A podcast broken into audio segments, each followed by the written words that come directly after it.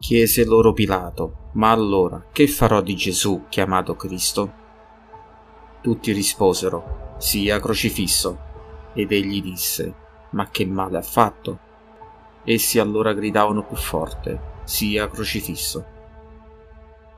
Pilato, visto che non otteneva nulla, anzi che il tumulto aumentava, prese dell'acqua e si lavò le mani davanti alla folla dicendo non sono responsabile di questo sangue, pensateci voi. E tutto il popolo rispose, il suo sangue ricada su di noi e sui nostri figli.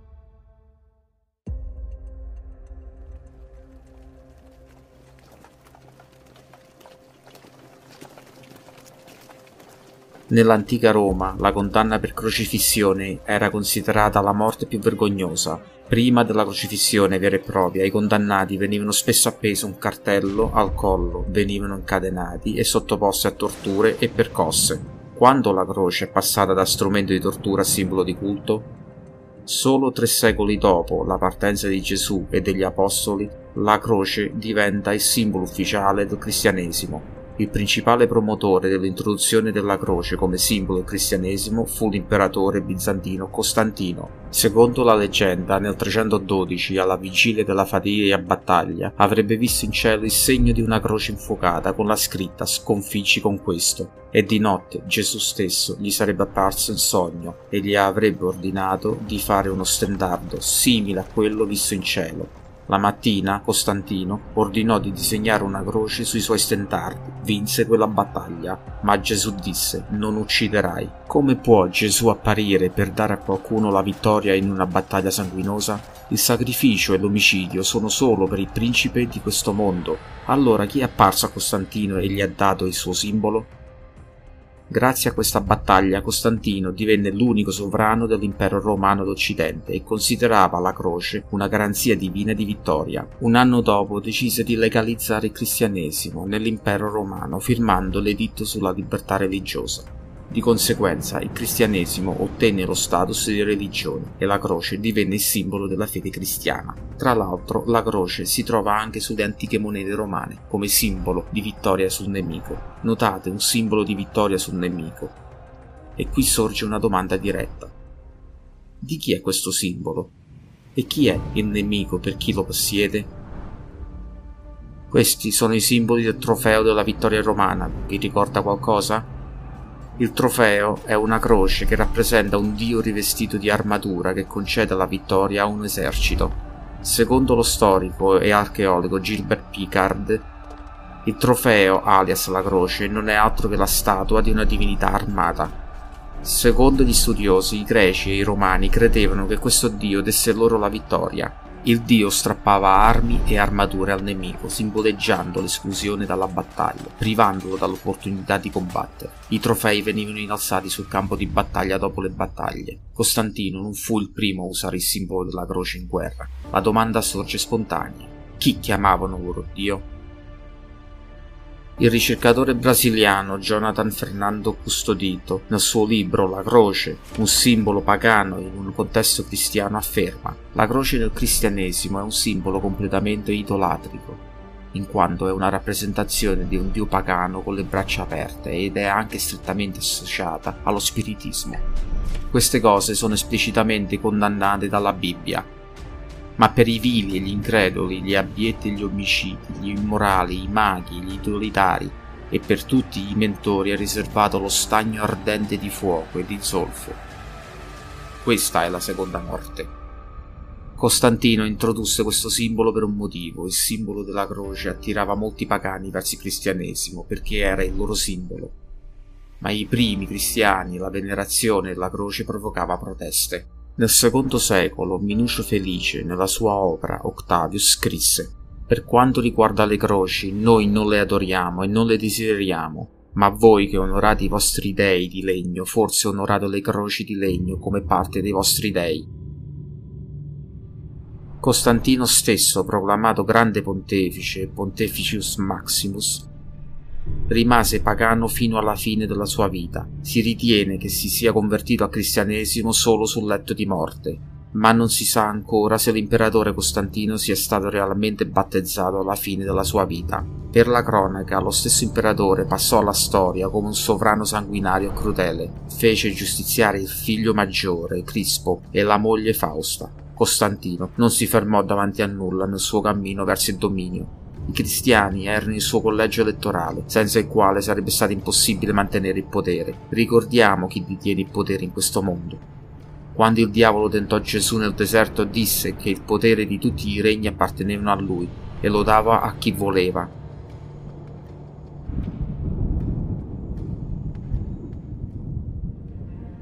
Durante il regno di Costantino la pena di morte per crocifissione fu abolita, l'immagine della croce come strumento di tortura svanì dalla mente della gente la Chiesa riempie la croce di un contenuto completamente diverso, ora diventa il simbolo del sacrificio di Cristo e dell'espiazione dei peccati dell'uomo. E soprattutto, attraverso la croce ci è stata data la salvezza, afferma la Chiesa.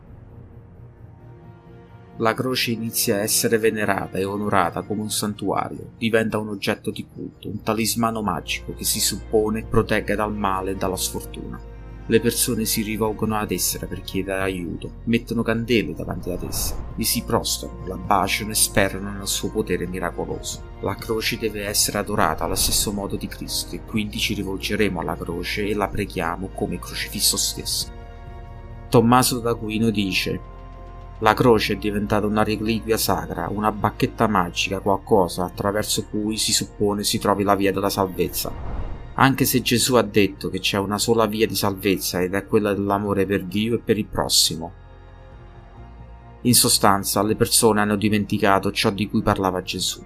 Hanno sostituito il lavoro spirituale interiore con l'idolatria esteriore. L'amore vero, strumento di salvezza, è stato sostituito da uno strumento di tortura crudele, la croce, e dall'adorazione della croce.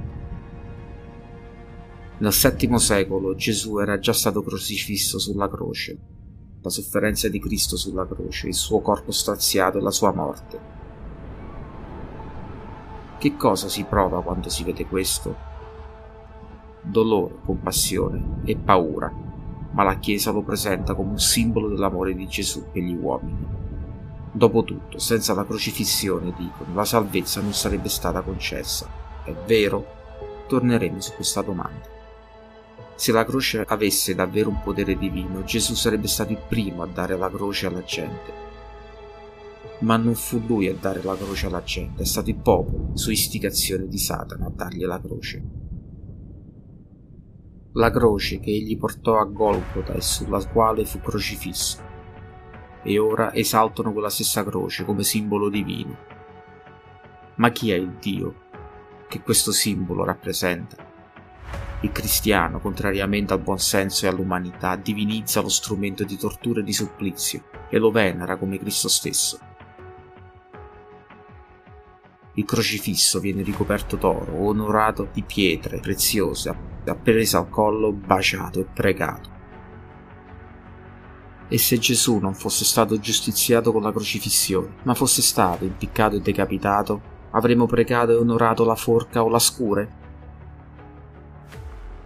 inchinandoci davanti alla croce su cui Gesù è stato crocifisso, rendendo un onore speciale alla croce, diventiamo complici del crudele assassinio del figlio di Dio. Ma non è tutto.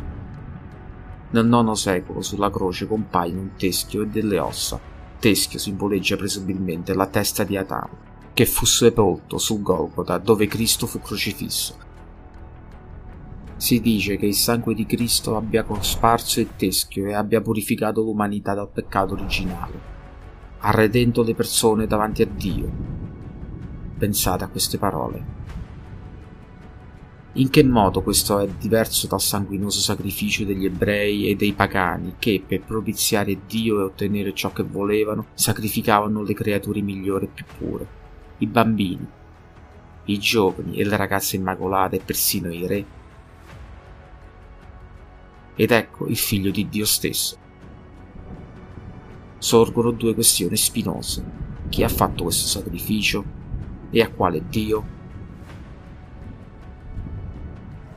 Oggi ogni cristiano crede che Gesù si sia sacrificato per l'espiazione dei peccati degli uomini e che era la volontà di Dio. Ma Cristo ha detto che Dio ha bisogno di un sacrificio e inoltre di un sacrificio di sangue. No. Perché Gesù ha detto che Dio è amore e deve essere amato. Questo è il comandamento più grande. Anche Gesù ha detto se vuoi entrare nella vita, osserva i comandamenti. Non ucciderai. Chi uccide è soggetto a giudizio.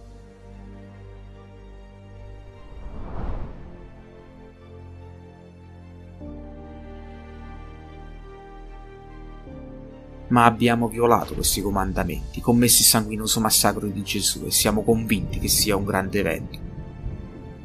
Gesù aveva previsto cosa gli sarebbe successo perché era il figlio di Dio, ma non poteva violare il diritto di scelta degli uomini concessi da Dio. Crocifiggere Gesù è stata la scelta delle persone stesse. Abbiamo crocifisso il figlio di Dio che ha portato l'amore e la verità, che concede la libertà. E per giustificare questo crimine hanno inventato una storia sul sacrificio espiatorio. Hanno appeso una croce al collo come simbolo di salvezza ma di quale salvezza si può parlare se Cristo ha detto a coloro che volevano ucciderlo che erano figli del diavolo?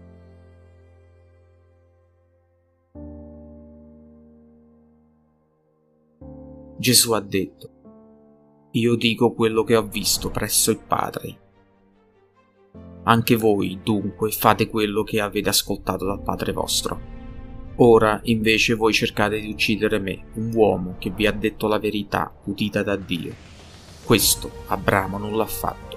Voi fate le opere del vostro padre. Se Dio fosse vostro padre, mi amereste, perché da Dio sono uscito e vengo. Non sono venuto da me stesso, ma Lui mi ha mandato. Per quale motivo non comprendete il mio linguaggio? Perché non potete dare ascolto alla mia parola? Voi avete per padre il diavolo e volete compiere i desideri del padre vostro. Gesù ha detto che tutti coloro che hanno visto ciò che ha creato, ma lo hanno odiato, odiano anche suo Padre. E non c'è perdono per questo. Lui ha parlato, ricordatevi della parola che io vi ho detto. Un servo non è più grande del suo padrone. Se hanno perseguitato me, perseguiteranno anche voi.